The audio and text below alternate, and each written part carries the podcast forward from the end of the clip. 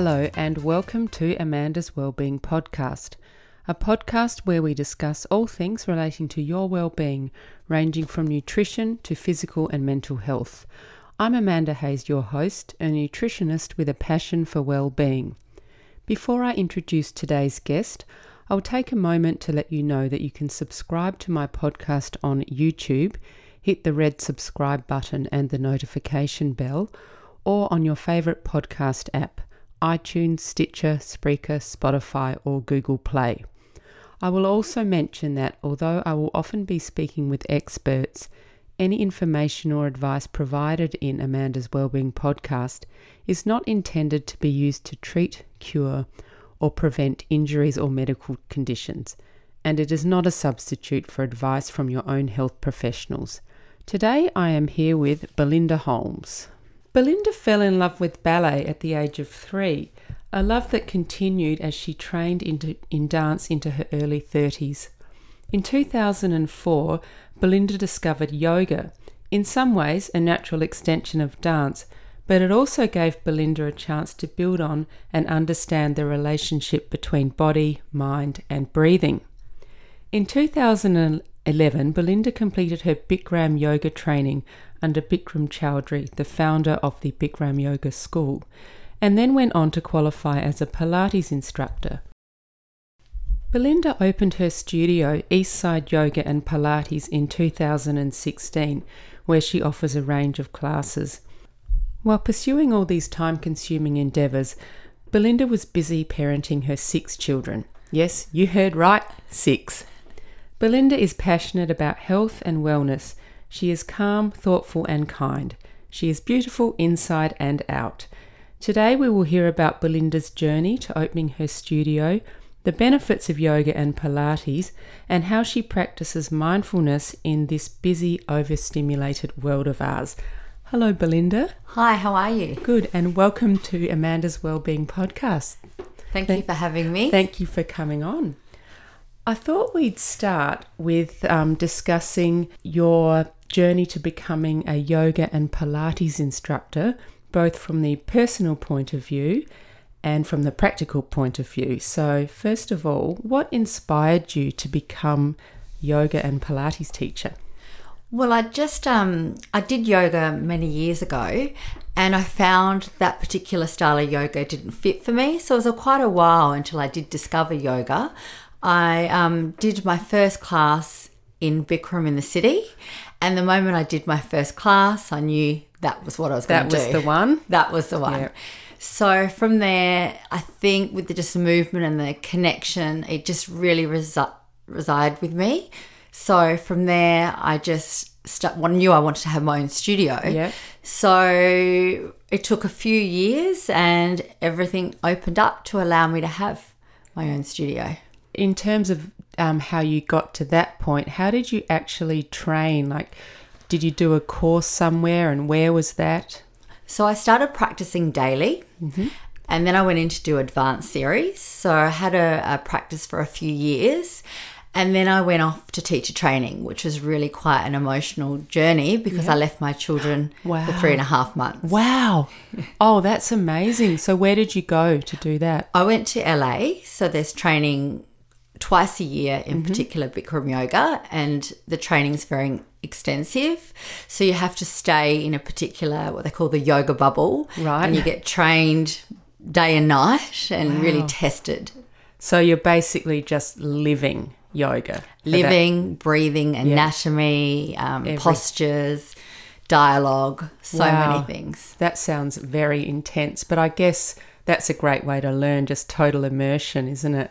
Definitely. Yeah. Wow. Three and a half months away from your kids. I know it was challenging, but yeah. I guess I slept for the first time in a while. Yeah, yeah, exactly. and, you know, these are the sacrifices you've had to make to open your studio. And you also are a Pilates instructor. So was that a similar thing, or did you didn't have to go away to do that, or did you do that here?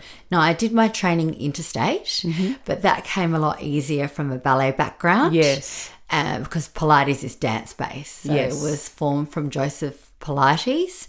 So both yoga and Pilates is a body movement, but they're totally different philosophies. So I found the Pilates was very basic and easy from a dance background. Right.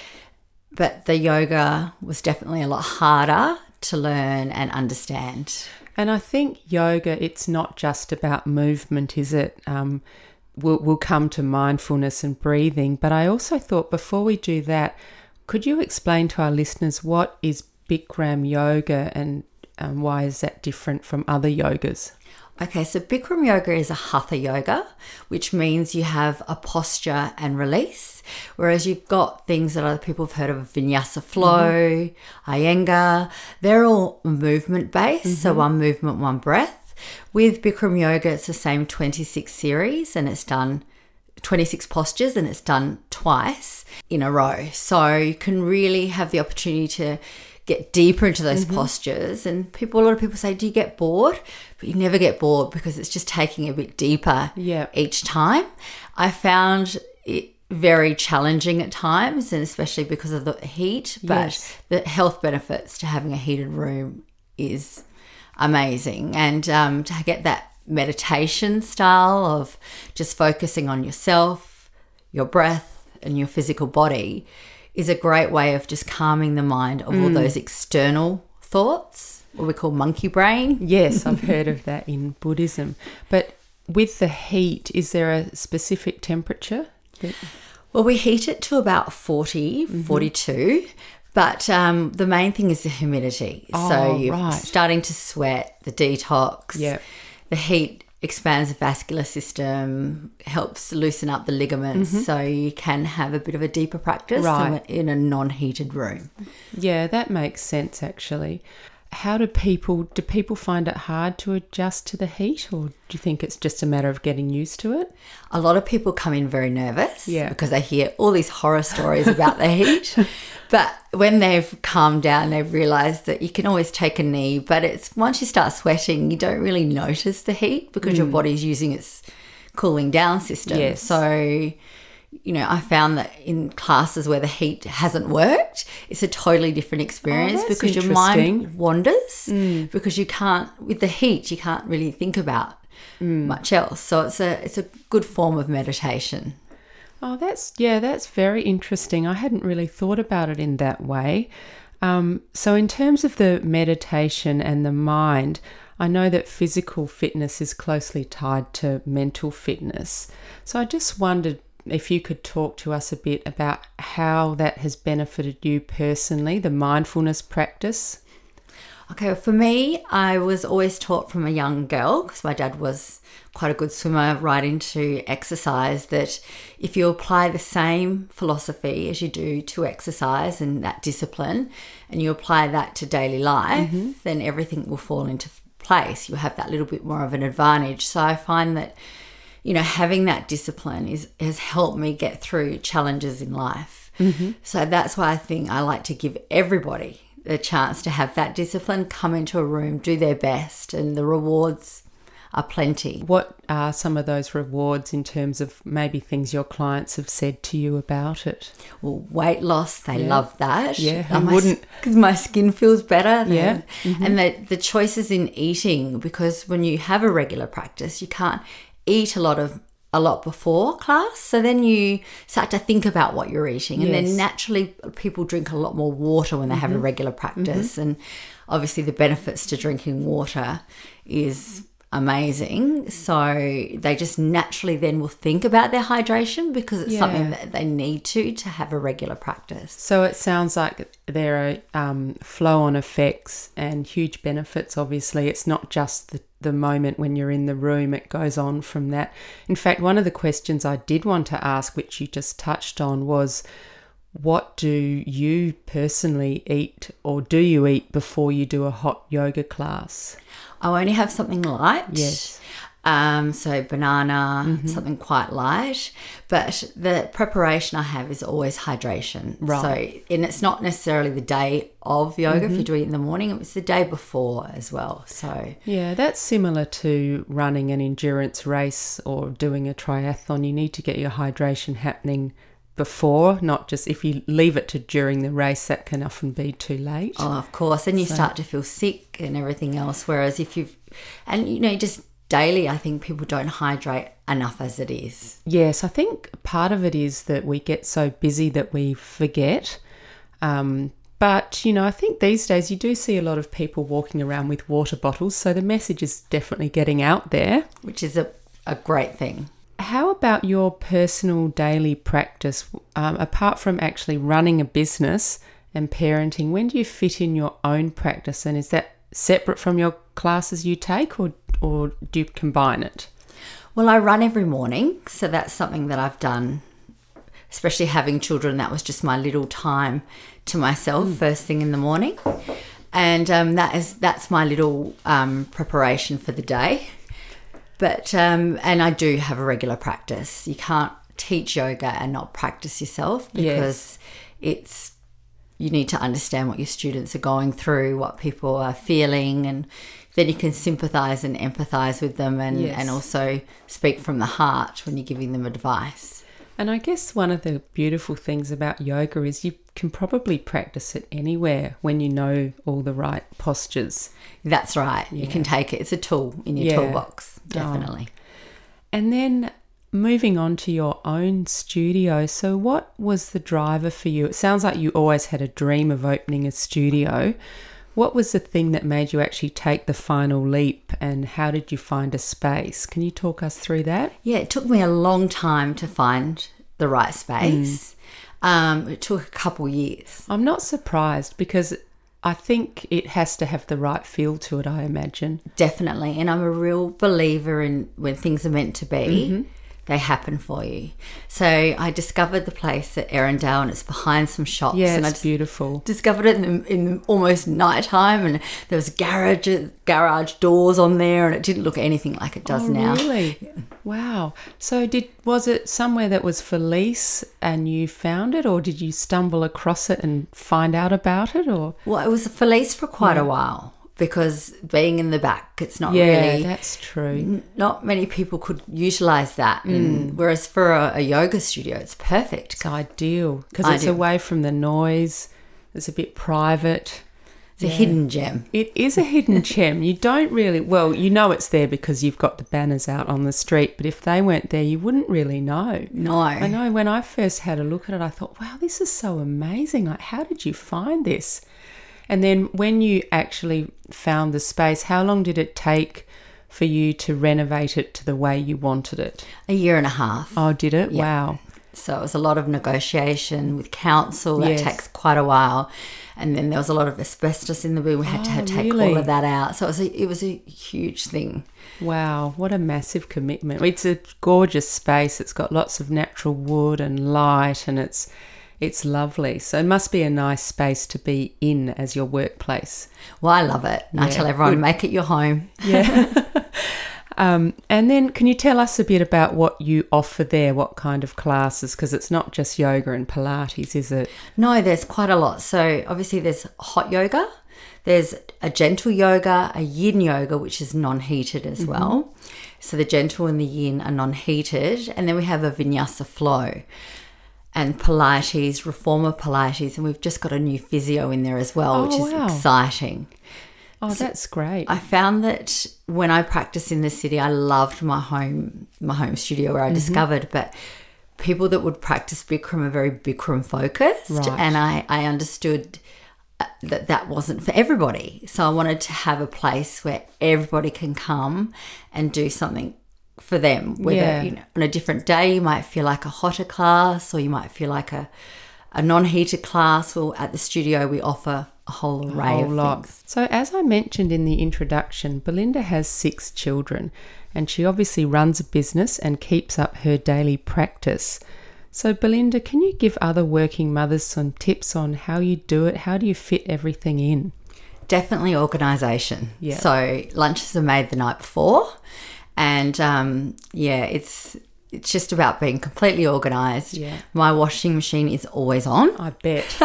so it's never off. I look at it as a continual. I used to try and finish, Mm-hmm. and that will used to drive me crazy. So Ah. have the washing finished or have the dishes finished, and then that would actually drive me crazy. So Ah. the best thing I could do was let that go. It's a continual. It's not something that gets Oh, done. That's brilliant. Yeah. No, no wonder I'm going crazy because I'm in the finishing mode. exactly. I was for many years, and ah. when I let that go, it just made my life so much and opened up then for more things. Oh, that's such a great way of thinking about it. And then the next thing I'd like to ask you about is nutrition. Because I'm a nutritionist, I'm always interested in other people who are focused on well-being and wellness, what they eat, what they enjoy to eat. So, Belinda, what, what's your typical diet? What do you like to eat? Well, I try and eat as natural and organic as possible. So, always fresh fruit, fresh veggies. I don't have red meat. So, I'll occasionally have um, white chicken, fish, but um, generally, and I don't have any dairy and no, and gluten free as well. Is that because you are celiac or is it because you just don't feel great when you eat gluten? I don't feel good when I eat gluten. I find that I bloat. Yes, a lot of people find that, I think. Eh, rather than having the test done, I stopped eating gluten and then I worked out how my digestive system felt Mm-hmm. and how things ran that way and I felt I felt so much better. Yeah, so trial and error. Yeah. Definitely. Yeah, I think people in uh, need to find what works for them. That's usually the best way to approach diet with with a healthy base, obviously, of fruit and veggies. Another thing I can say about eating is I try and eat seasonal. Yeah, So great. rather than try and source something that isn't in season, and naturally now I feel like it. So when mangoes are in season, I'm eating a lot of those, or stone fruit right now, and things like that. So I try and eat what we're meant to eat at this time of the year. Yeah, back to how probably our grandparents ate Definitely. a more natural approach. Um, and the final question that I ask all my guests if you could recommend two things that people could do to improve their well being, what would they be? Okay, so the first one is drink water, yes, you're a big fan of that. definitely, and also having alcohol free days. Oh, yes. I think that's and physical fitness. I could go on about that forever as well. So just taking the time to just take in 30 minutes of whether it's walking. A lot of people say they don't have time. I'm a believer then you make time. So Yes. sometimes I do get up at 5:30, 5 o'clock just to fit that in. And the benefits of how I feel having done that is enormous. So I hang on to that that Yes. feeling so that that drives me to keep moving and keep motivated. That's a great, great advice. I agree too, because I think sometimes if you say you're too busy, you fall into a cycle where you don't exercise and then you feel worse. So you just have to set that alarm early and get going. Definitely, and is a snowball effect I either agree. way. Yes. So, Well, thank you so much for coming on Amanda's Wellbeing Podcast. And I look forward to doing a yoga class soon. thank you, Amanda. Bye. Bye. If you would like to connect with Belinda, visit her website at www.eastsideyogaandpilates.com.au. On her website, you will find many useful tips about the benefits of yoga and Pilates and how to prepare for a class. I will put a link to Belinda's website in the show notes. And that was Belinda Holmes. You can subscribe to Amanda's Wellbeing Podcast on YouTube. Hit the subscribe button, and while you're there, click on the bell to be alerted when new episodes are available. You can also subscribe on your favourite podcast app iTunes, Stitcher, Spreaker, Spotify, or Google Play. And you can follow the podcast on Twitter, Instagram, and Facebook. Direct links to all social media can be found on the subscribe page of my website at www.amandaswellbeingpodcast.com. If you would like to contact me, you can send me a message via the contacts page on my website. Please feel free to suggest topics you'd like to learn more about and people you'd like to hear interviewed, and I'll do my best to deliver that to you. Producing the podcast is a labour of love. We put in a lot of time, money, and effort behind the scenes. So, if you enjoy Amanda's Wellbeing podcast and would like to make a contribution via Patreon, PayPal, or by Amazon to help ensure we continue to provide you with excellent content, please visit the contribute page on our website. Also, and finally, if you are listening on iTunes, please take a minute to leave a rating. And if you listen on YouTube, please hit the subscribe bell. It improves visibility and will help me source excellent guests. Thank you for tuning in.